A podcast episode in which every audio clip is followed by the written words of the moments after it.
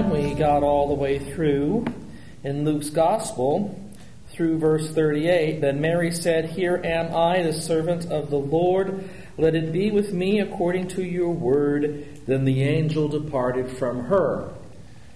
In other words, we finished, we completed the annunciation of the angel Gabriel unto Mary regarding the birth of Jesus, the coming birth of Jesus.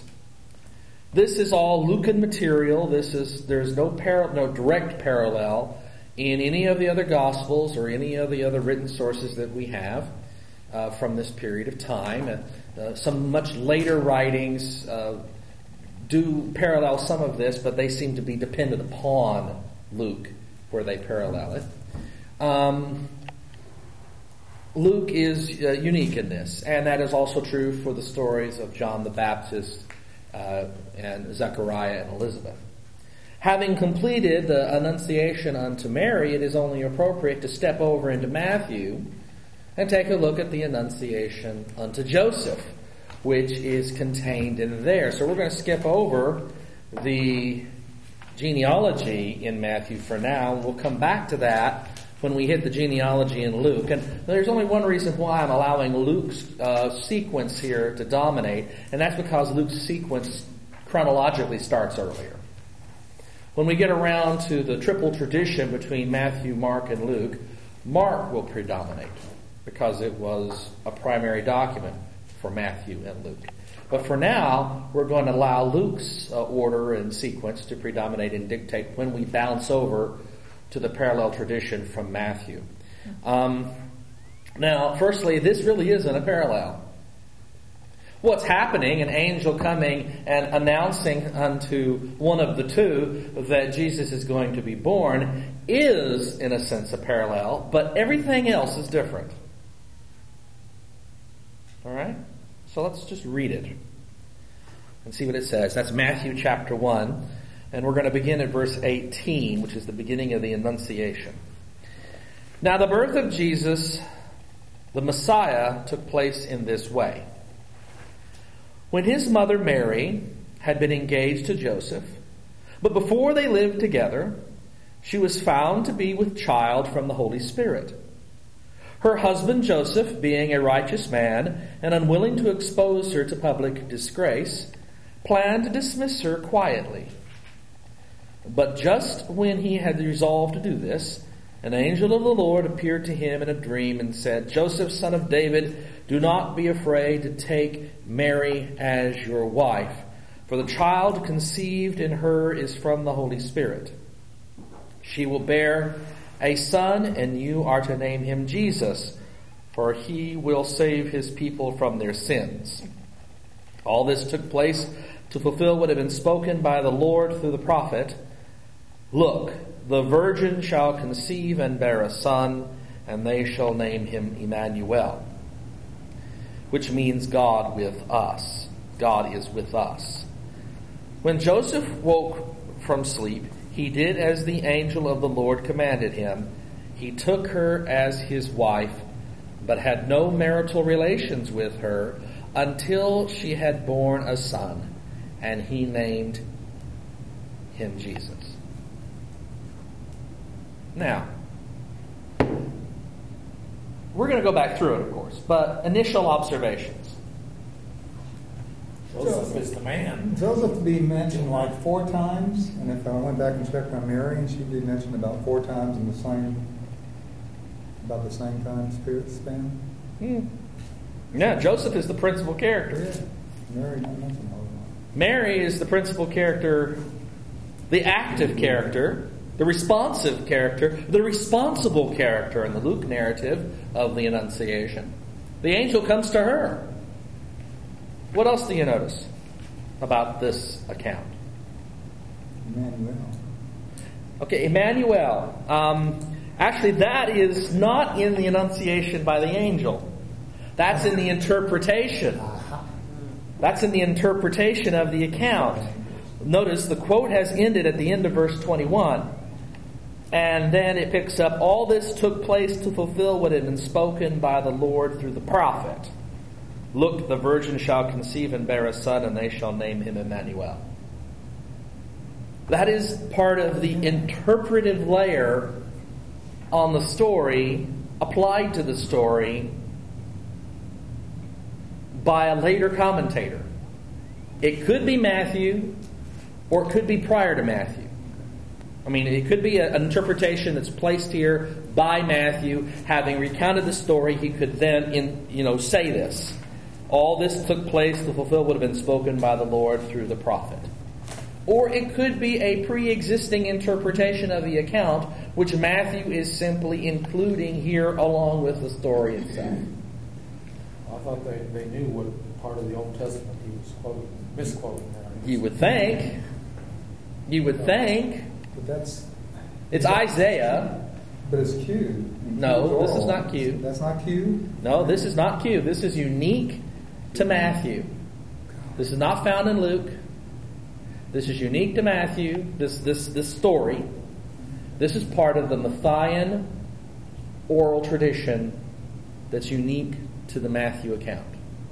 I don't understand why you broke it up uh, in terms of separating verse up to 21 and then after 22 or 22 down, as if maybe 22 through 25 was added by somebody other than Matthew. No, no, no, not not somebody other than Matthew.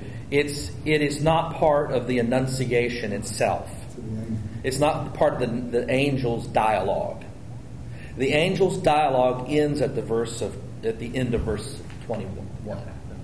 And then what follows is an interpretation, an interpretive layer and an application of Old Testament scripture, either by Matthew or by somebody that Matthew was quoting when he quotes the whole story. Now, I think it's Matthew who is applying this interpretation to this account. It sounds like Matthew elsewhere. Matthew does this repeatedly throughout his gospel. So I think it's Matthew. It's not something that he inherited when he got the story. It's his interpretive layer. It would have been nice if he had said by the prophet Isaiah. That would have been nice, wouldn't it? But that's where this comes from.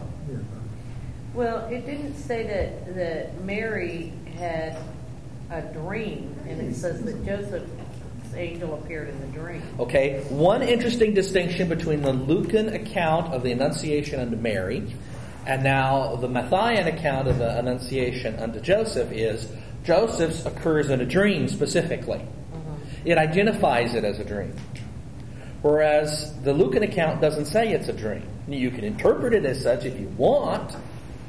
I know some people do. There are some scholars who say this was a dream, but it doesn't say it's a dream it depicts the account as if it were just as much a waking event as us sitting here today. Um, whereas the Matthean account places this angel coming to him in a dream, into a dream state. Did, did he add or somebody where it says because he will save his people from their sins, which is still in those in the Annunciation? The angels would say that. That is what, okay, um, they call him Jesus. she will bear you a son, and you are to name him Jesus, for he will save his people from their sins. Is part of the dialogue of the angel. Okay. It's part of the dialogue of the angel. Why does Jesus mean you're going to? He's going to save you from your sins. We're back to the word again. All right? Easy. That weird thing. Yeshua. the Hebrew name for Jesus written in English letters. Yeshua. Mm-hmm. Jesus. Yeshua. From Yah, I'll write it from left to right. From Yahweh, Yeh saves. Shua.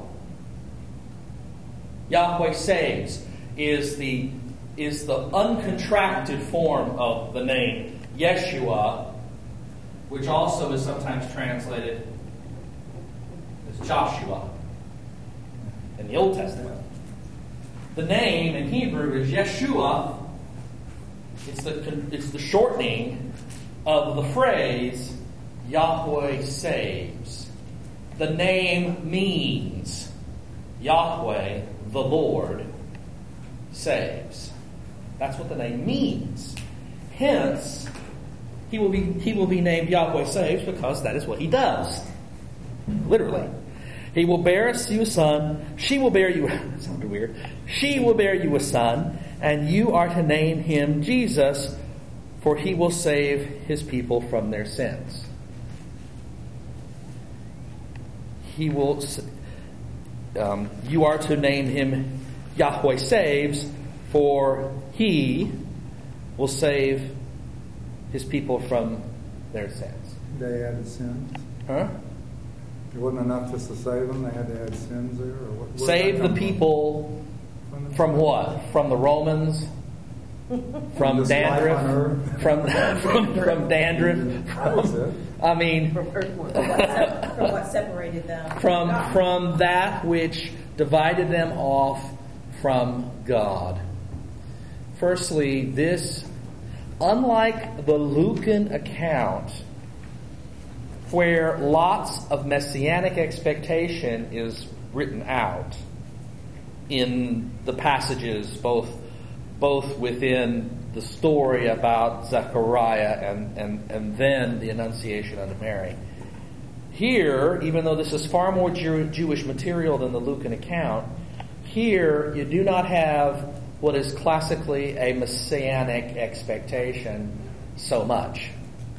The Messiah was to deliver the people from the occupation of the Roman forces and establish right worship and the kingdom of David. That was the Jewish understanding of what the Messiah was supposed to do. A kingly Messiah, a military Messiah, and a righteous Messiah. And the righteousness conception is kind of what's being identified here with the sins part, but they played that one down in favor of military and kingly. All right? And here it's being elevated again in this idea. What else from this passage just sort of strikes you, lifts out at you? Well, in Luke, it says the child's going to be called the Son of God. Luke identifies him as the Son of God. In, in, in Matthew, in the interpretation portion following the Annunciation by the angel, it says, And they shall name him Emmanuel, which means God with us. So instead of Son of God, it's putting God there. Emmanuel literally means God with us. You get that sense of the, the same sense you get with the Trinity, that it's all, it's one, yet it's It's one yet different and separate. It's immediate. That's the one thing that's critical here is that it's an immediate presence. Emmanuel, God is with us. Not now. It could be interpreted as God is on our side, and that's also true. But but the em- emphasis here from the Hebrew is God is dwelling with us. Okay. Kind of like John, he tented himself. Mm-hmm. Mm-hmm. Mm-hmm. It's it's not a distance. Not God is watching us or with us from a distance, but God is right here with us in our immediate presence. And how much more immediate presence can you get than a baby? All right. Other observations? Yeah, it looks like earlier in the other one, I was just checking it, uh, in Luke, he mentions, um, well, I guess the genealogy's here too, but he, he's really connecting David right here. Joseph's son of David. I mean, Well, he didn't, right off the bat. And the other one, he's, he's, he's connected to David, but it's like um, further down. He's connected to David in both. Um, here, the immediate identification here with is it, it's there, Joseph, son of David. That's that is Spells it there. for. Well, this one says nothing about um, John. John the Baptist is not yet shown up in Matthew. That's that's later. He doesn't make his entrance until he comes in with the Mark material, which hasn't happened yet. So that's remember Luke starts chronologically far before Matthew or Mark do, and starts with John the Baptist, and starts with his mom and dad. Um, And Joseph doesn't argue very much like Mary. He just, you know, accepts. He does what the angel. He doesn't say it. He doesn't say word one. Right, he just said, okay, I get There's it. no nothing. He wakes up and does what he's told. When Joseph awoke from sleep, and notice it's not that he was asleep and got and got awakened by the angel. It occurs while he's asleep. When Joseph awoke from sleep, he did as the angel of the Lord commanded him. He took her as his wife, but had no marital relations with her until she was born. She had born a son, and he named him Jesus. So I mean, he he, yes, sir. He does what he's told to do. So it's very clear in both accounts that this is a, not a man-made child, Oh yeah. and especially since. One of the similarities is this is this is a miraculous event here. What was Joseph getting ready? Well, first of all, let's go back to the very beginning of the account. Now, the birth of Jesus, the Messiah, took place in this way. This almost sounds like the beginning of the story, doesn't it? It sounds like something that might have been told totally independent from the rest of the of the gospel. Now, the birth of, Jesus, the Messiah, took place in this way. When his mother Mary had been engaged to Joseph, but before they lived together, i.e., before they were married, she was found to be with child. Now, stop it right there. Dun, dun, dun, dun. That's bad news. What's the penalty for that, by the way? Yeah, yeah, death, stoning. Or certainly great public humiliation and putting her away. Big time. And we don't have any timetable that tells us when they got married in terms of how far after she conceived with the Holy Spirit. According to this, when Joseph receives the angel in the dream, He married. well, yeah, when he wakes up, he marries her. When Joseph receives the angel in the dream, is Mary pregnant or not? He's According pregnant. this. According to this, she's already He's already discovered that she's pregnant. Right, 'cause he's It's her the scandal. He's going to put her away. Yeah, he He's going to knows divorce her quietly. He's going to he's not going to carry through with the marriage plan. They were engaged to be married. He's not going to carry it through because he doesn't want to hurt her. So, but we don't know how he found out, whether it was because it was. Told him. If she told him, you think. Now, first of all, you have to separate the two stories for just a minute here. Until before we integrate them, separate them. Luke tells us that she knows, and she says, "Let it be with me according to your word." And then she conceives. So she's given the choice. She says yes. She knows what the source is, and she conceives. It's after the conception that Joseph finds out. But since it's not, it's not that he said, well, she conceived by the Holy Spirit. Now that is in the narrative, in the description here, she was found to be with child from the Holy Spirit. But that from the Holy Spirit is an after the fact observation and acknowledgement. Because what follows next proves that he doesn't know it at the time. And of course he doesn't know it because the angel hasn't told him yet. Her husband Joseph, that's interesting, it uses that term, being a righteous man and unwilling to expose her to public disgrace, planned to dismiss her quietly. He doesn't want to hurt her. He just simply wants to put her away quietly so that she won't be exposed for having had sex outside of their marriage covenant. Well, in those days when when they were officially engaged, weren't they really considered husband and wife? All of the rules that applied in terms of what you could and couldn't do were in place, even though it had not been consummated. And that's the, actually the key in that point, place, and time.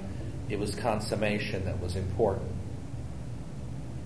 So that's why they would refer to him as husband. Mine says because Joseph, her husband, was a righteous man. Right, mine says the same thing, but it also says they weren't yet married. They were engaged to be married. But it said he had in mind to divorce her quietly, so one would think he probably they'd got. married. Well, yours There's says divorce, mine says put away, Aha. and the Greek says put away. which could be divorce, but but also would be what you're doing if you're not going to go ahead and go through with the marriage covenant that has been planned. Um, I don't want to get hung up in Jewish marriage practices. What's important is Joseph doesn't know yet, and that's why the angel has to come to him in this dream. Joseph doesn't know yet the source of this baby. Once he finds that out, he immediately, it says, he immediately takes her as like his wife. But he had no marital relations with her until she had borne a son. And he named him Jesus. So he takes her into his home, which had not yet happened. So we, Well, is it important that, or does it, I mean, significant, what- whatever, that Mary stayed with, um, stayed three months with the, uh, um, Zechariah's wife? That's in Luke. I know, We're not there yet. but we were talking about the Luke. I know. no, Start coming with. back. You got to realize, and you have to remember, none of that's in Matthew. Right, So it has no. It should have no immediate bearing on what we just read from Matthew. Let me explain. Let- I'm trying to keep us. I'm trying to keep us from harmonizing them at this point. If you want to harmonize them, we can, but I want to read them through parallel, which is not the same as harmony. That'll be even more important to uh, next Thursday when we meet again and we get to the actual birth narratives between the two. We won't make it that far tonight. Not at this rate. All right. All right. Um, anything else from this discrete passage? Because now we're going to bounce back to Luke. But anything else from the Annunciation of the angel unto Joseph that was of interest to you?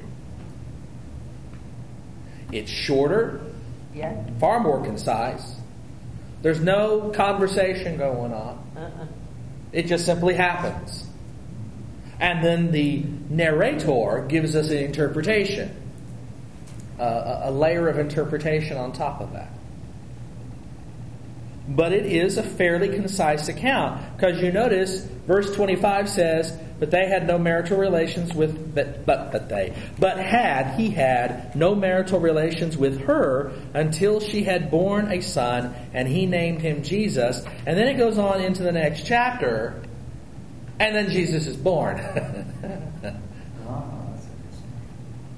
So I mean, yeah, it, that is it, it, that is very fascinating. It's it's a concise account. Now, were you implying that this, this may not be an allusion to Isaiah here, or? Oh no, it isn't. A, oh, you mean the citation Yeah. where the narrator pulls for, from verse twenty-two, pulls from Isaiah all this quote. This is the narrator's words. All this took place to fulfill what had been spoken by the Lord through the prophet, and then he quotes the Septuagint, which is the Greek old tra- translation of the Old Testament, the Septuagint rendering of this passage in Isaiah. Look, the virgin shall conceive and bear a son, and they shall name him Emmanuel. And that's the end of the citation. And then the narrator picks up again, which means, and he translates it, God with us. And then the narrator continues with the rest of the story of the Annunciation. Joseph wakes up and he does what he's told to do.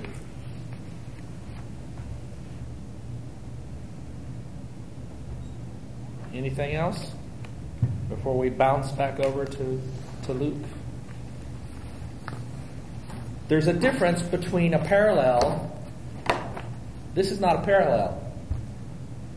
It's not even close enough to be a parallel. It's a similar kind of story about the same kind of an annunciation in the sense that the angel here is coming. In the Luke story, the angel is coming to get permission to do this. It- you know, to announce this is what's going to happen, and then Mary says yes.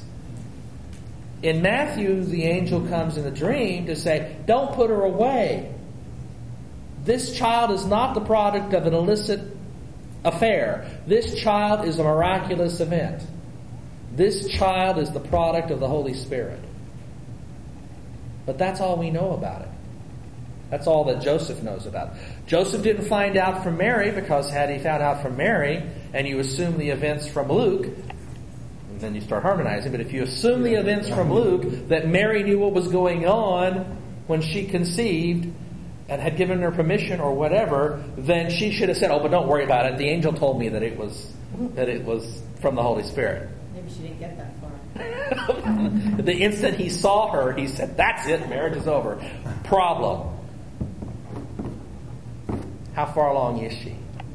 Exactly, not that Month, month, month and a half. two She's not even showing. If you, uh, the danger of harmonizing Luke to Matthew, if this occurs fairly commensurate with the events in Luke that we've thus far read, then she ain't showing yet. Now, it's possible that this occurs if you're going to do harmonizing, and let's mention this, if it occurs in, in the sequence from Luke, it happens after what we're getting ready to read. She comes home from being with Elizabeth. Six months have passed, and she be showing. Well, not six months. Three months have passed, and she's starting to show. Yeah, but with the style of clothes that they were wearing. Yeah, but mommy and daddy are going to know. They're going to tell Joseph. Can we would speed this up and you get in there and make it okay, and then we can have an early birth? You know,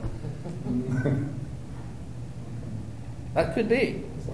If you want to, if you want to integrate the accounts, which is what most people want to do, you have to put this event later, not immediately after the the conception. It has to come several months later for him to be able to know it. Was there anything in Luke that said she became pregnant right away, right then and there? Yep. Because the twelve-year-old probably wouldn't know. Yeah.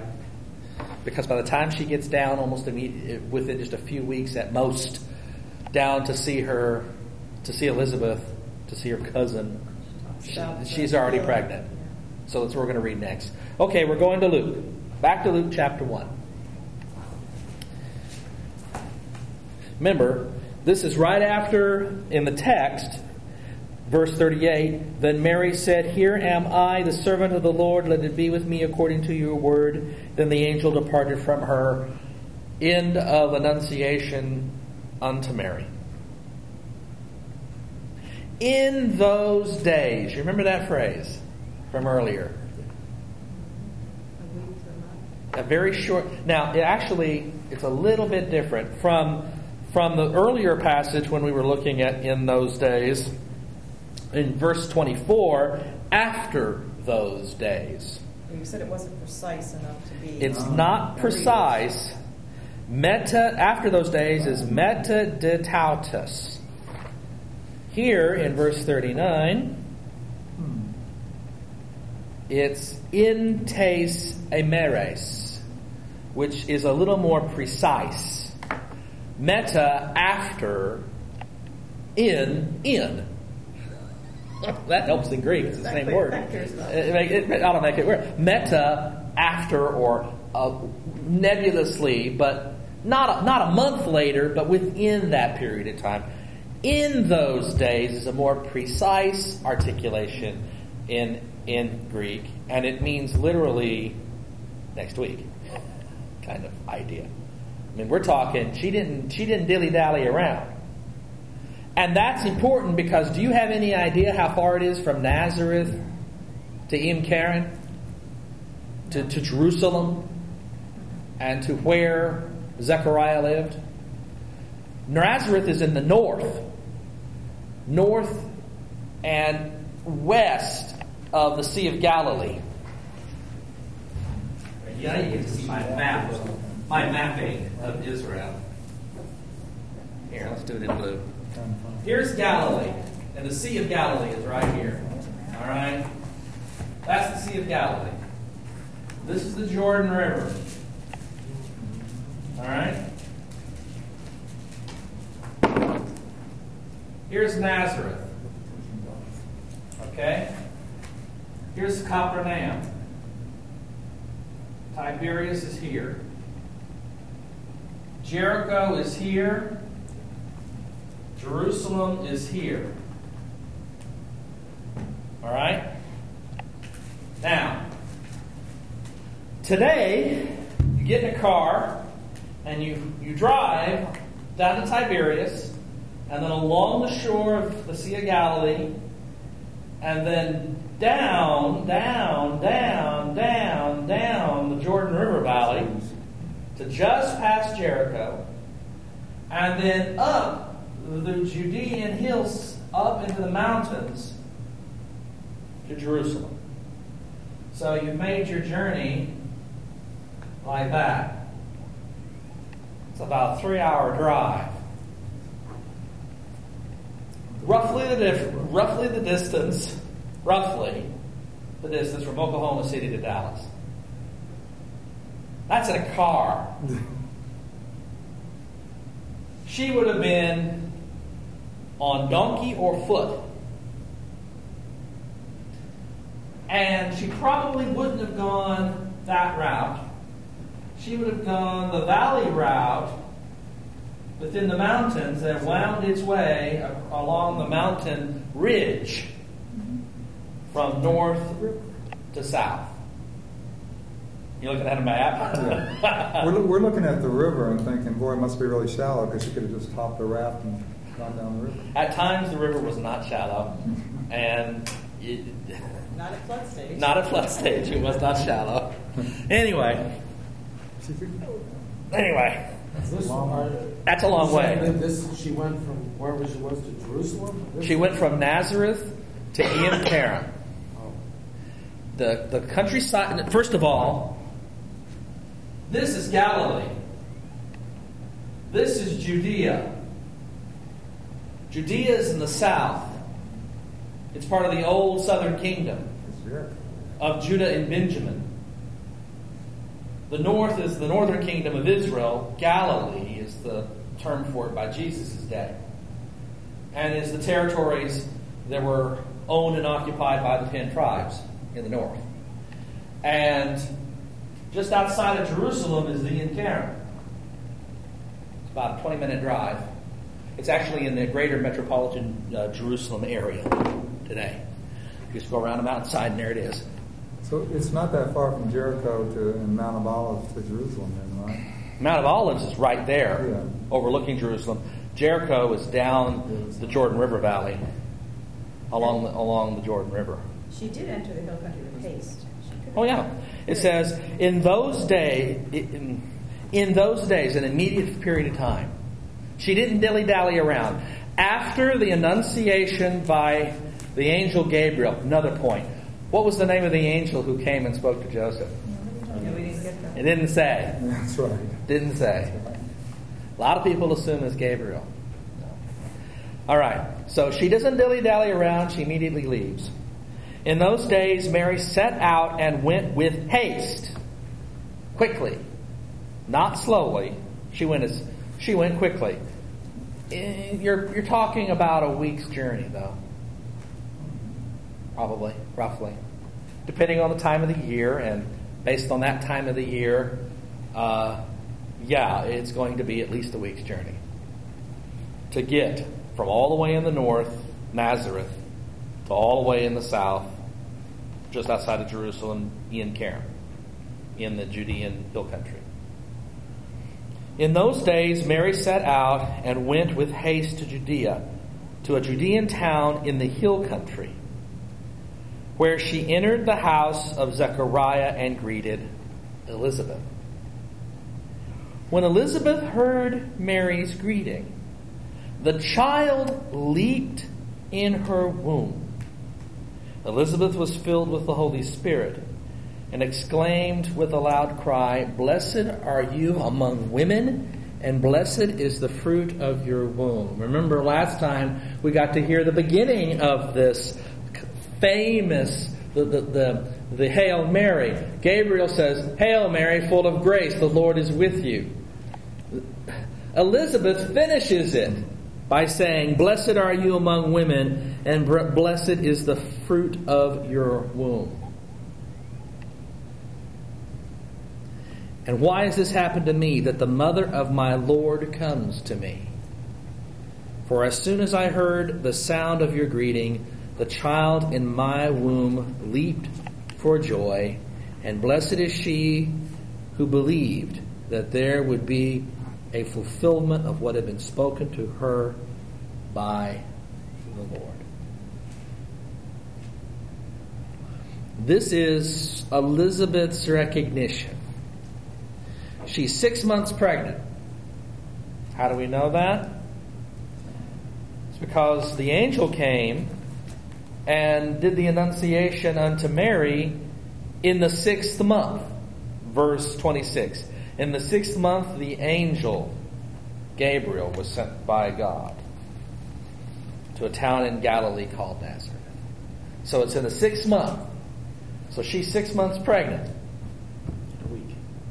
You know, Roughly, yeah. Six months and a week. there in there, there in that, that degree, yeah. Somewhere in there. Not much more than that. Hmm. And this is her proclamation Blessed are you among women, and blessed is the fruit of your womb. So how uh, pregnant again is this lady? Who, Elizabeth? Yeah. Six months. Six months. She's six months. How and how pregnant is Mary? About a week. Barely. Barely. Yeah. Because she made it in a week. However long it took her to get from Nazareth, it, however however long she waited before leaving, you know, maybe a day, and then you know, because you got to make provisions for the trip. You just don't you don't have a car to jump into and make it quickly. You've got to make provision for the trip. But you know, so let's give her a day to get ready to go, and then a week to make the trip. Five to ten days to make the trip. So that's about it. So this is really a miracle because she wasn't shown at all Elizabeth. Either. Of course, it's a miracle. It's entirely a miracle. There's nothing for Elizabeth to see. Well, and it's- and Elizabeth wasn't the one who responded, it was the you. Holy Spirit. Elizabeth was filled with the Holy Spirit and exclaimed with a loud cry. She is she is doing what the prophets did and speaking for God. God is either telling her this or speaking this through her. It's like a vessel. hmm Or, or a radio or a, a communicator. Blessed are you among women, and blessed is the fruit of your womb. And why has this happened to me? She's not disconnected from this. She's amazed that this is true. That the mother of my Lord comes to me. There was nothing about Mary that would have been obvious that this, that she was pregnant. But Elizabeth knows it anyway. And it's not as if Mary's mom and dad, it's not as if Anna and Joachim could have picked up the telephone and, and called Elizabeth and said, okay, we're sending Mary your way, she's pregnant. Quite frankly, the quickest way to get word from Nazareth to Ein Karem is the way Mary went. Whatever word had come ahead of her went with her. If, you know, somebody had sent a letter. So we got this twelve-year-old kid setting off on foot. Yeah. Probably with, probably, probably not alone. Probably made the trip with somebody, a family member, a friend, an adult of some kind. I doubt she made the trip alone. Although she would have made it safe. Well, yes, but don't It's not don't. logical. It's not It's not nice. logical to, that she would have gone alone. It's not logical that she would have gone alone. Yeah, she would have made the trip, probably with others. It's not logical that she was surprised to Elizabeth either, is it? No, of course not. But that's so that- different. So Elizabeth knew she was coming. Elizabeth didn't know she was coming. Why not? How would she know? Well, well, God. Okay, granted, God could have told her that Mary was Sure. coming, She doesn't sound real surprised. but there is no Elizabeth indication that God surprised. says to Elizabeth, "Okay, Mary's coming." That's not in the story. And when you read it, it simply says, "Where where she entered the house of Zachariah and greeted Elizabeth." When Elizabeth heard Mary's greeting, it's the hearing of the greeting that does it. When Elizabeth heard Mary's greeting, the child leaped in her womb. You know, John does a somersault. And Elizabeth was filled with the Holy Spirit and exclaimed with a loud cry, Blessed are you among women, and blessed is the fruit of your womb. So the child knows it too. And then Elizabeth is given knowledge to know it and profess it. This is one of those. This is this is this is in many respects an annunciation. Now, I suppose. Just like the angelic annunciation, this is another annunciation.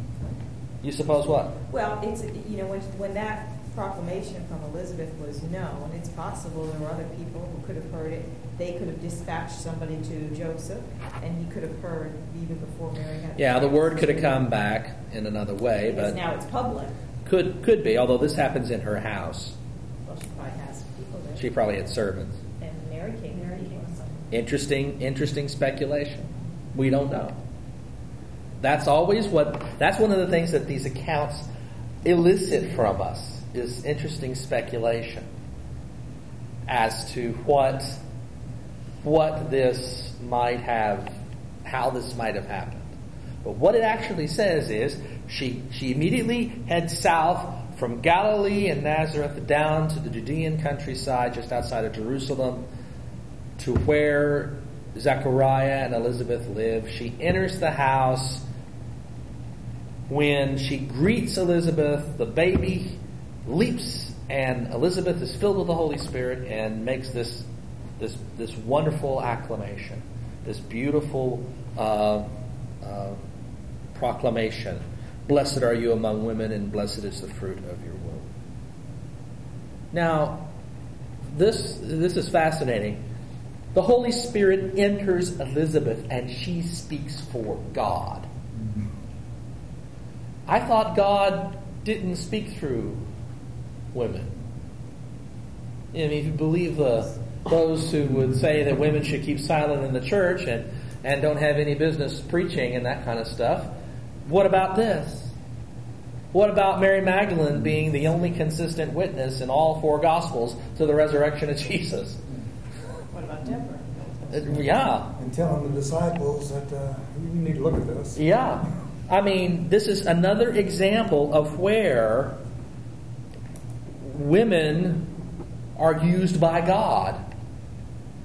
God does not deign to work through women in any way. From the, the, the, the conception of John the Baptist to the conception of Jesus, to speaking the truth, to, to being willing to use Elizabeth herself as a prophet to fill her and speak through her. This violates all sorts of restrictive attitudes about the role of women. Yeah. It also, it also violates Amen on that. it also violates the expectations of the community in which this would have been written.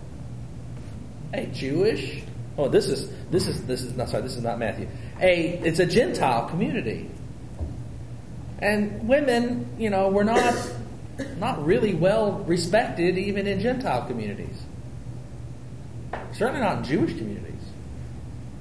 So I just find that fascinating. Any, anything else that you've seen thus far that you that interests you in this initial acclamation by Elizabeth, speaking through the power of the Holy Spirit? It, how, understanding it, it, it is not. It does not submit well to a rational analysis. It's simply a statement that God quickened Elizabeth to know that Mary was pregnant. And the Holy Spirit fills her. John leaps and she speaks the acclamation. Something that I noticed in both accounts that the women were given a choice to participate. The men weren't. Yeah. Well, I'm sure that if I'm sure that Zechariah wanted to get his voice back, therefore he was willing to go in unto his wife. But because, but you know, he questioned it, so God got him. yeah. But he gave both of the women the opportunity to say, "Oh no, thanks, I'll pass." Yeah, she could have said, "No, I have a headache." Uh, Exactly. when Zechariah comes home, and Mary says, "Let it be with me according to your word." Joseph isn't given an opportunity to say anything; he's asleep. Yeah. This is simply what it's going to be, and you need to do this. He could have said no. He could have disobeyed and put her away anyway, but he didn't. Right. That would have been the, the degree of his. But he was basically commanded. well, yeah, he was ordered, and he's not stupid. And He's going to follow. He's a good, commanded. righteous Jew. He's going to follow orders from Well, an angel. maybe he saw saw Yeah. her uh, cousin Elizabeth, got yeah, struck, Elizabeth Zachariah. struck He dumb for heard. not paying Uh, attention. He's Well, that was learned that was a lesson. long way away, and He heard. What was the word that was used to being translated, the mother of my Lord? the mother of my Lord. Yeah, when she refers to Mary as the mother of my Oh, Lord. oh, um, what word is being used here? Kuriu. Hey, mater tu kuriu, mu pros ime. Uh, the mother of my Lord comes to me. Kurios is the Greek word here. Standard word for Lord in Greek in all uh, renditions. You know, she spoke it out with a loud voice. She cried it out loud. A loud cry. She didn't whisper this. All to hear. She didn't whisper this, she shouted it out.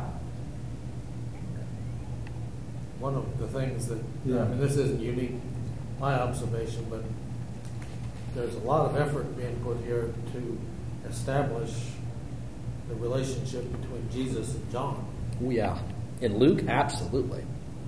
They are not, Jesus and John in Luke are not contrary characters who are vying for the same pool of disciples, as some people would seem to think they are. In Luke, there is a distinct attempt to try to show that John was born to proclaim the coming of Jesus. It just didn't, it didn't just start when he's out there in the wilderness baptizing. His mother started it. His mommy started it, yeah. And he left when he wasn't even outside of his mom. He was already pointing away. Here's the man. And his mother, Elizabeth, did the same way. She pointed the way. She pointed the way too. It was shadow universe. But you're right. There early in the early church, there seems to have been something, and we get echoes of it from, interestingly enough, the Acts of the Apostles, where there seems to be a community of John the Baptist disciples who, you know, did not go with Jesus initially, but sort of still hung around, were upset about his execution, didn't really become Jesus people, but not, not were, an, were really antithetical to the Jesus community, they just weren't part of it, who then get adopted in later.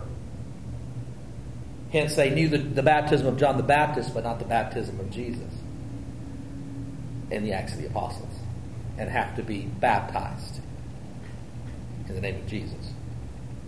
So, so that's that that's a, that there is an undertone in the history of the New Testament church that seems to say that there had been some disagreements and conflicts between some of the disciples of John the Baptist and and Jesus, and that conflict is being absolutely downplayed here in Luke. Interestingly enough, we get those echoes out of the Acts, which Luke also wrote which is a fascinating observation.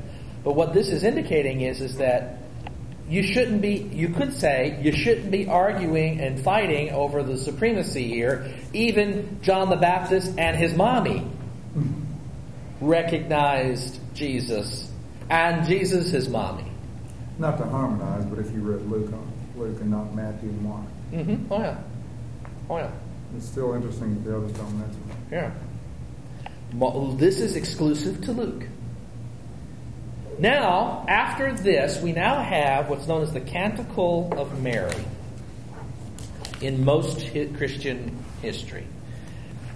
The Canticle of Mary is a beautiful song. That's what it is. It's a song. It is a beautiful Hebraic song which uses as its framework the Song of Hannah, found in 1 Samuel chapter 2, verses 1 through 10. That's the framework. But into that framework has been inserted lots of other references. This comes from Joseph A. Fitzmyer's, The Gospel According to Luke, in the Anchor Bible series. And it's a fascinating and excellent commentary on the Gospel of Luke. It's, it's really very good stuff. And one of the things that he does is he goes through the Canticle of Mary and identifies the sources for the canticle, and you'll notice they come heavily from 1 Samuel chapter 2, verses 1 through 10, the, uh, the, the Song of, of Hannah, and a lot of it from the Psalms, and Job and Isaiah and Micah and Deuteronomy. Isn't that interesting? And it's citations from the Greek translation of the Old Testament. So what we have here is the Song of Mary. My soul magnifies the Lord, and my spirit rejoices in God, my Savior, for he has looked with favor on the lowliness of his servant. Surely from now on all generations will call me blessed. This song is drawing sources from all over the Old Testament, from the Greek translation of it. And Fitzmyer has, has identified those sources here. My soul declares the greatness of the Lord, and my spirit finds delight in God, my Savior. The first line comes from 1 Samuel chapter 2, the very beginning of it. And then the second line comes in part from the Psalter from Psalm 25, verse 5. If you want to go through, you can kind of match these up and see how the how Luke, but probably not Luke, the author of this pulls and integrates these. Now, in the literature, and Fitzmyer spends several pages on the subject, analyzing the construction of this song, his conclusion is, is that Luke didn't write this. Luke gets this. This is a song that Luke has received. It pre exists Luke's narrative. And the reason why is he says the, the structure, the, the writing style, the utilization of Scripture does not follow Luke's normal pattern. So he didn't write this. He didn't, he didn't craft this, compose it. He has received it and he is using it here and putting it in Mary's mouth to to, to lift her up, to, to highlight her and who she is and what she is doing and what is going to happen because of her willingness to give birth to Jesus, to carry and give birth to the Son of God. And you can kind of follow the construction through and look at the sources that were pulled to put it together. It's an interesting little, interesting collection of scriptures that are used. Yeah, because if it says in 46, and Mary said, and then it follows what she said, Mm-hmm. you know, Luke wasn't there to hear that. Luke wasn't present to hear the song. Right. Right, exactly. But didn't you say Luke likely was around Mary? Well, one of the sources for Luke's Luke material, the Lucaean material that is unique to Luke and Luke alone, is usually, by some scholars at least, speculated to be Mary. Um, and there's no reason to say that is impossible, because it certainly is possible.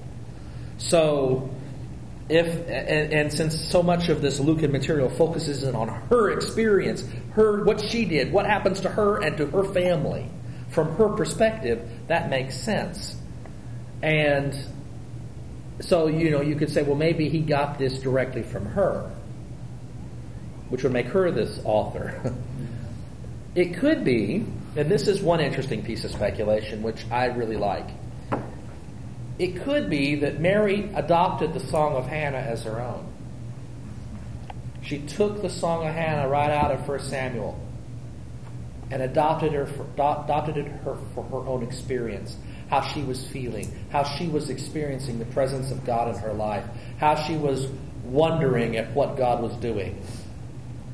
And then, as that use was taken, and communicated by others, both by Mary thinking about it and by others around her, more interpretation could have been pulled in from elsewhere in Scripture.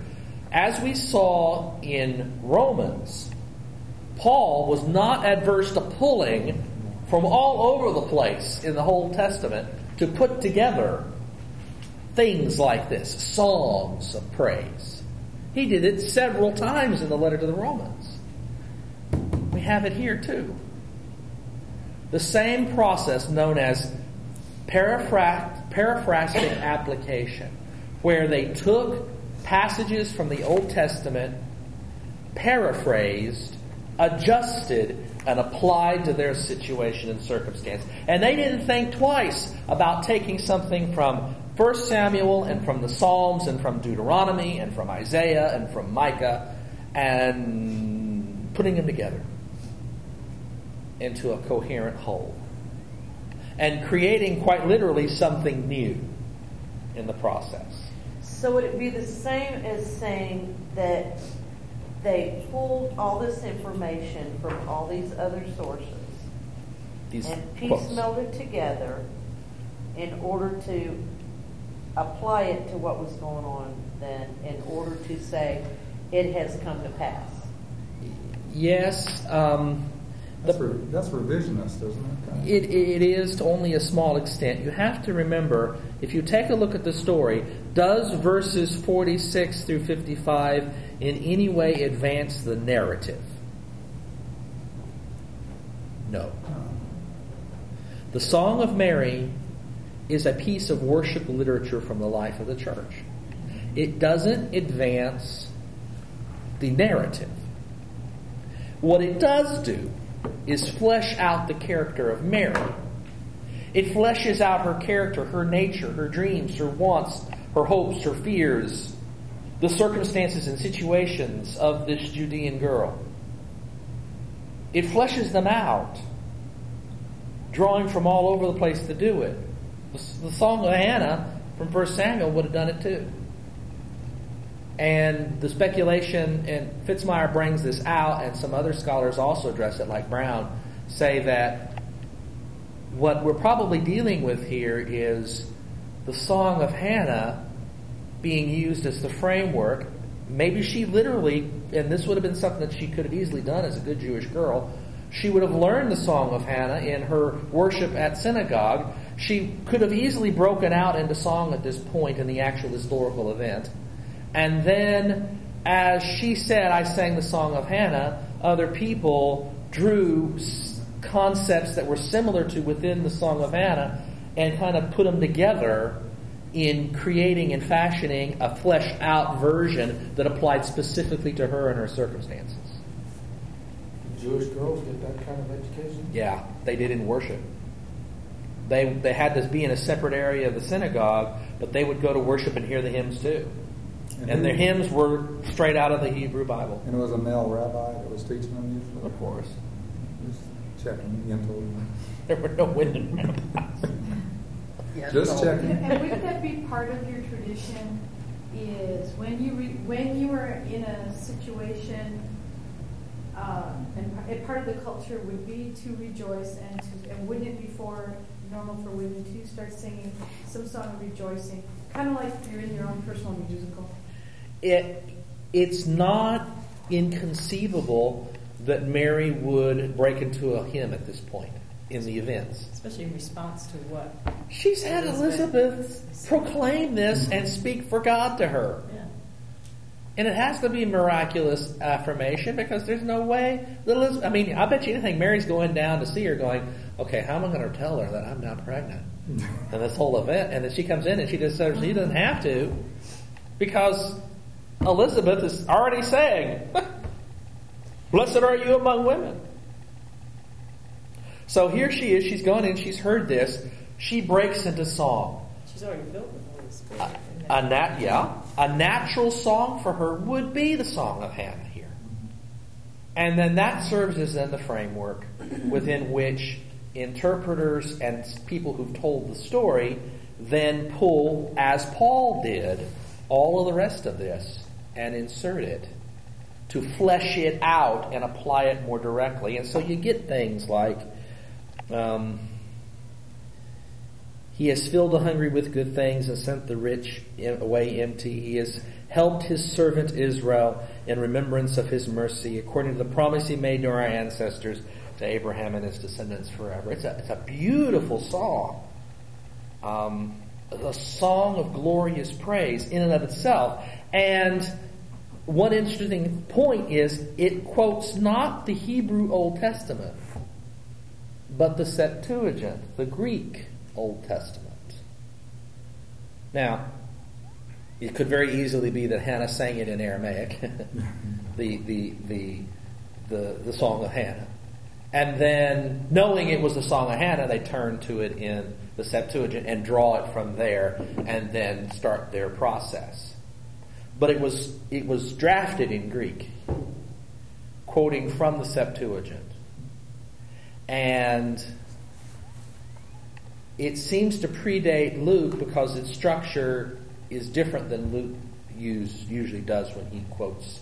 And the, there's another example of it in the Song of Zechariah that we're going to get to that does something very similar.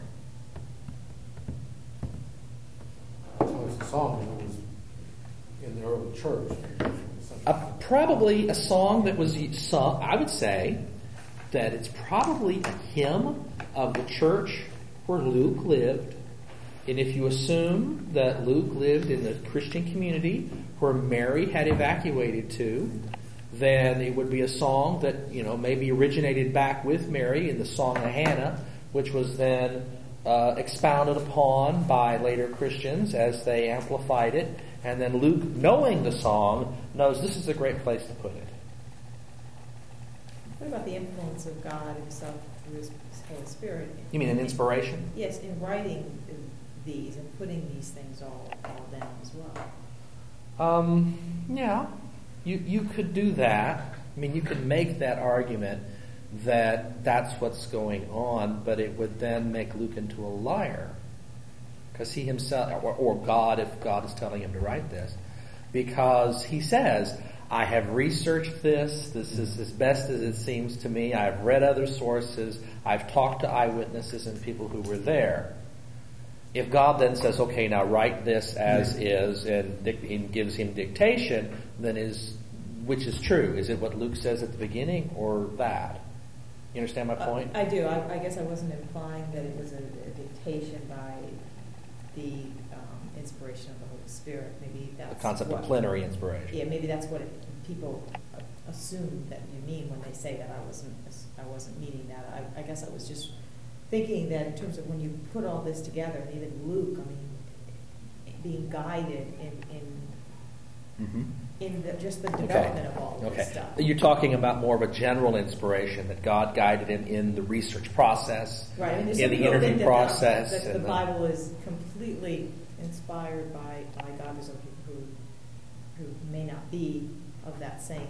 Mm-hmm. So I'm just saying, when we were studying these, we haven't really talked about what the nature of inspiration. Yeah, uh, I, this came up in the first session as well, in the 1030 session, is the issue of, of the nature of inspiration. And I think what I'm going to do is start next session before we do the birth narrative with a little sidebar on inspiration and what what kinds of what do we mean when we talk about scriptural inspiration, uh, the kinds of inspiration that most people think about, what kinds of inspiration can be identified within Scripture itself, that kind of thing. Um, in this case, what we have is the inspiration of the people who went before Luke in crafting this beautiful hymn. The inspiration of Mary in singing the Song of Hannah. And then fleshing the whole thing out. And it getting in here. More like a guide of, you know, Luke is experiencing these redoing all of his research. And he's pulling the things that God feels is important to pull in. Right uh, concepts of ins- that that is definitely that is definitely within the boundaries of what we see in this kind of literature. And it's interesting when you if you you know that the Holy Spirit would inspire someone to draw from multiple sources, but that actually is not a surprise. I mean, I can think about beautiful, inspiring hymns and draw from them when I'm in need. And that is a form of inspiration especially when I'm in pastoral care with someone who's mourning the death of a loved one. I don't go in there having done, I, well, yeah, I've done it, but I mean, I don't go in there having done a ton of research on all of these things that I can use to, to comfort them. I go in and then it just suddenly, it just comes to me that I need to say this. Or I need to be quiet and listen and then maybe offer this suggestion, this prayer, this hymn to comfort, this psalm to comfort. I don't think about it ahead of time, he just sort of comes. And it comes usually in piecemeal, kind of like this does. So it shouldn't be a surprise that the Holy Spirit inspires with multiple sources. He probably inspired them too. well, well, you would Yeah, say that each one of these sources was inspired. Exactly, you would. The person who pieced it together was inspired. Inspiration. And inspiration has multiple levels, and I don't want to anticipate what I'll do next time. But I've done a, I've done sidebars on inspiration before, and it's I think appropriate place to actually bring that up and, and talk about that, because there are multiple levels of inspiration that are in, in you know to be found in Scripture and in these these very stories themselves. Let's finish this account so that we can pick it up next time. And Mary remained with her about three months and then returned to her home. So she goes home after being pregnant for three months, or about three months. And it's just about three months because she's not present when the baby is born, when John the Baptist is born. Let's get that in. Now, the time came for Elizabeth to give birth, and she bore a son. Her neighbors and relatives heard that they that the Lord had shown his great mercy to her, and they rejoiced with her. On the eighth day, they came to circumcise the child, and they were going to name him Zechariah after his father. But his mother said, No, he is to be called John. Now, to whom was it said that this baby would be called John? Zechariah. Mm-hmm. Zechariah can't talk, See, it's that thing Linda said again. He could write though. but he could write. Thank you, because that's what's going to happen here. No, he is to be called John. Apparently, he's told her that she's going to be. She, they're going to name the kid John. They said to her, None of your relatives has this name. Then they began motioning to his father to find out what name he wanted to give him. He asked for a writing tablet and wrote, His name is John, and all of them were amazed. And his mouth was opened immediately. Immediately, his mouth was opened, and after having finally done something right, well, he, could, he did what he was supposed to do to conceive John to begin with, so that was the first right thing he did. And then when he followed through to the end of what he was told to do, which was name the kid John, his tongue was freed and he began to speak, praising God. Fear came among all the neighbors, and all these and all these things were talked about throughout the entire hill country of Judea. All who heard them pondered them and said, What then shall this child become? For indeed the hand of the Lord was with him. Then his father Zechariah was filled with the Holy Spirit. Aha. Yeah, there's a lot of this going on, isn't it? And and spoke this prophecy. And now we have the prophecy here of Zechariah. And if you go to the to the, the chapter six one that I handed out, the circumcision and manifestation of John. I'm going to read it from there. Then his father Zechariah was filled with the Holy Spirit and spoke the, spoke in prophecy. Blessed be the Lord, the God of Israel. Multiple citations for that one. For he has taken note of his people and brought them redemption, and has raised up for us a horn of salvation in the house of his servant David, as he promised through the mouth of his holy prophets of old to save us from our enemies. You notice the citations here come from the Psalms, 1 Samuel chapter 2 verse 10. Yeah.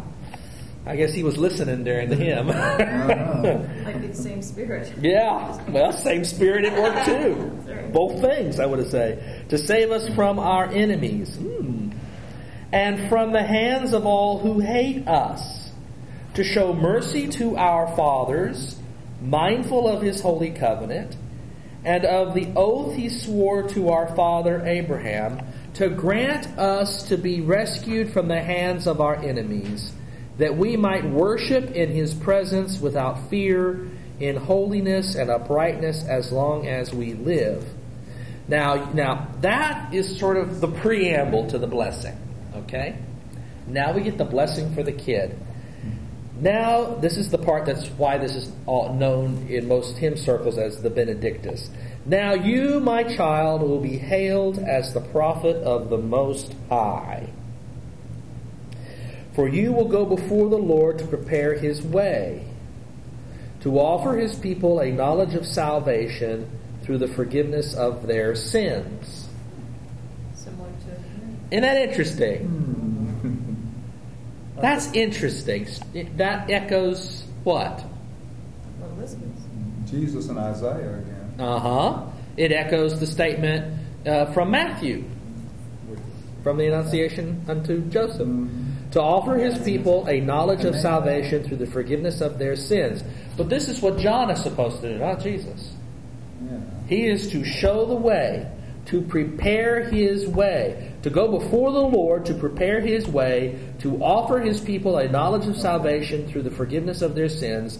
In the merciful compassion of our God, the dawn from on high will take note of us and shine on those who sit in darkness in the shadow of death to guide our feet into the path of peace dynamic citations from multiple Old Testament but Greek translated Old Testament passages knitted together to create this beautiful Benedictus. And this was basically the first thing out of his mouth. First thing out of his mouth.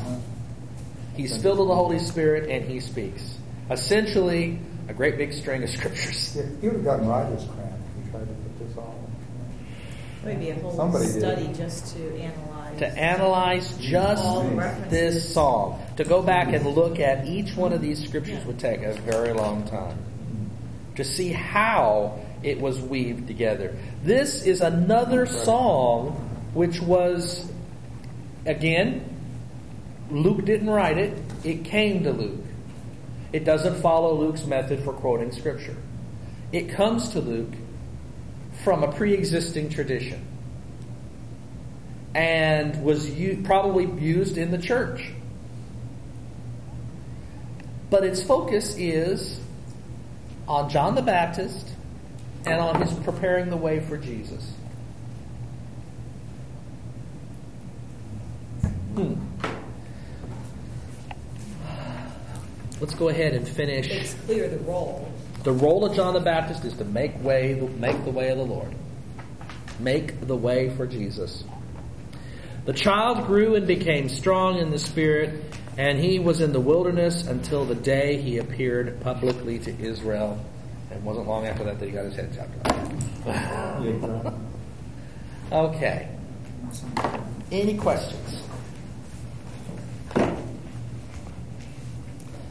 Next week, we'll start with a sidebar on inspiration. That won't take too long, I hope. Oh, no questions, huh? Maybe I ought to say no. yeah, you got it. Maybe that would be helpful. Remember this. Uh, no, I can't function that way. I never have been able to. Um, and then we'll do parallel, and by that means we'll read the story from one gospel, and then we'll read the story from the other gospel. We'll read the two stories side by side, essentially. And the first thing I will ask is don't try to integrate them. Read them separately. Identify their differences, identify their similarities, but read them separately. Then if you want to think about how we might how it could be harmonized to put them together, you're free to do that. We might end up doing that, who knows? We'll see what happens. But initially I want to read them in parallel to see their similarities and their differences. And keep in mind that the iconography that we have today of the birth of Jesus, with the manger scene and the wise guys and the shepherds and the angels, all that stuff is the result of harmonizing the two stories. That's the result of harmonizing the two accounts. Just, you know, I had it was an interesting conversation with the previous group. How many wise guys were there? Wise. Most people say three. Three wise men, three kings. No, that's in the song, We Three Kings of Orient Are. What's a mention? The only reason why there I usually identify three of them is because there are three gifts gold, Frankenstein, and myrrh. And those three gifts then get identified to one for each magi or each king. Uh, that's you know that that that's you know the little iconography that we have. We end up reading it in. It is, it, I have I've seen it done. People read into the passage that there are three of them. There are three gifts, but not necessarily three guys. Might be one guy getting them all. Could be one. that's Well, it's more than one because it's plural. Could have been but it could have been two. It could have been twenty. It could have been five or six. We don't know how many, but there are three Could have been a gifts. Does it really matter? It does not matter. It does not matter. It does that song, We Three Kings. Yeah, you gotta have. That'd really screw it up. Well, yeah, you can't do a you can't do a Christmas story pro- play in the sanctuary without three guys dressed up in bathrobes with, with crowns that are spray painted from from Burger King. I mean, So it matters to the people, us, us as humans. It matters- Not necessarily to God. the iconography matters to us. It doesn't matter even to the telling of the story. And to the extent that it ends up corrupting what the story tells us, it hurts. It's where the tradition of men and women get in the way of communicating the account. I love the iconography, the, the, the beautiful imagery. But I always cringe a little bit when I see shepherds and angels at the manger scene and the wise guys come up. Because that's just, those are two completely different stories that have been put together. Well, and what you said about corrupting as well, it, the traditions, it- it- I guess that's what bothers me sometimes when we celebrate some of these events and we fail to make it clear what God's plan really was and when those really happened because there's such significance when you do the, the math and the research to show the faithfulness and the truthfulness of God that you lose when you distort it or you put it in a time period that it, and, and, claim it to be true The As claiming to- it to be true, as opposed to tradition. hitting hitting the balance between being truthful and being iconoclastic is important. There's no reason to be iconoclastic in the extreme because that that ends up destroying it for everybody, including you end up throwing out the baby with the bathwater. In this case, it's the baby Jesus, and you don't want to throw out the baby Jesus with with the trough water. You you you, you don't want to do that, and that's unfortunately what often ends up happening when you when when you have Christian communities that refuse to celebrate Christmas at all. And then what you end up happening? Well, they don't get to have parties. They get get really legalistic. You can't have birthdays. They don't. They don't have any of the events in the life of Jesus commemorated in any way, shape, or form.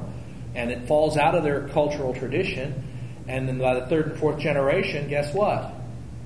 You got a bunch of un, un, unchristianized people running around who don't know the stories, huh? They're just witnessing. I was thinking you had Jews. No, you get heathens. Jehovah's- you get heathens. Jehovah's Witnesses. You get Jehovah's Witnesses. Yeah. That's what you meant. I You would thought- know. Yeah.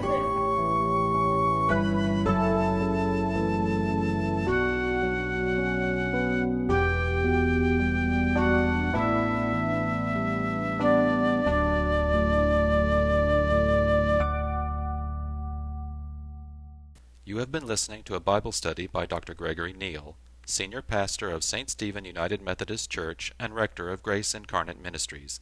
Copyright 2009 by Dr. Gregory S. Neal, all rights reserved. For more information or to listen to other seminars, Bible studies, or sermons by Dr. Gregory Neal, visit us on the web at www.revneal.org. That's www.revneal.org. You are also invited to visit us in person at St. Stephen United Methodist Church, 2520 Oates Drive, Mesquite, Texas, 75150. This program was produced by Dr. Greg Neal.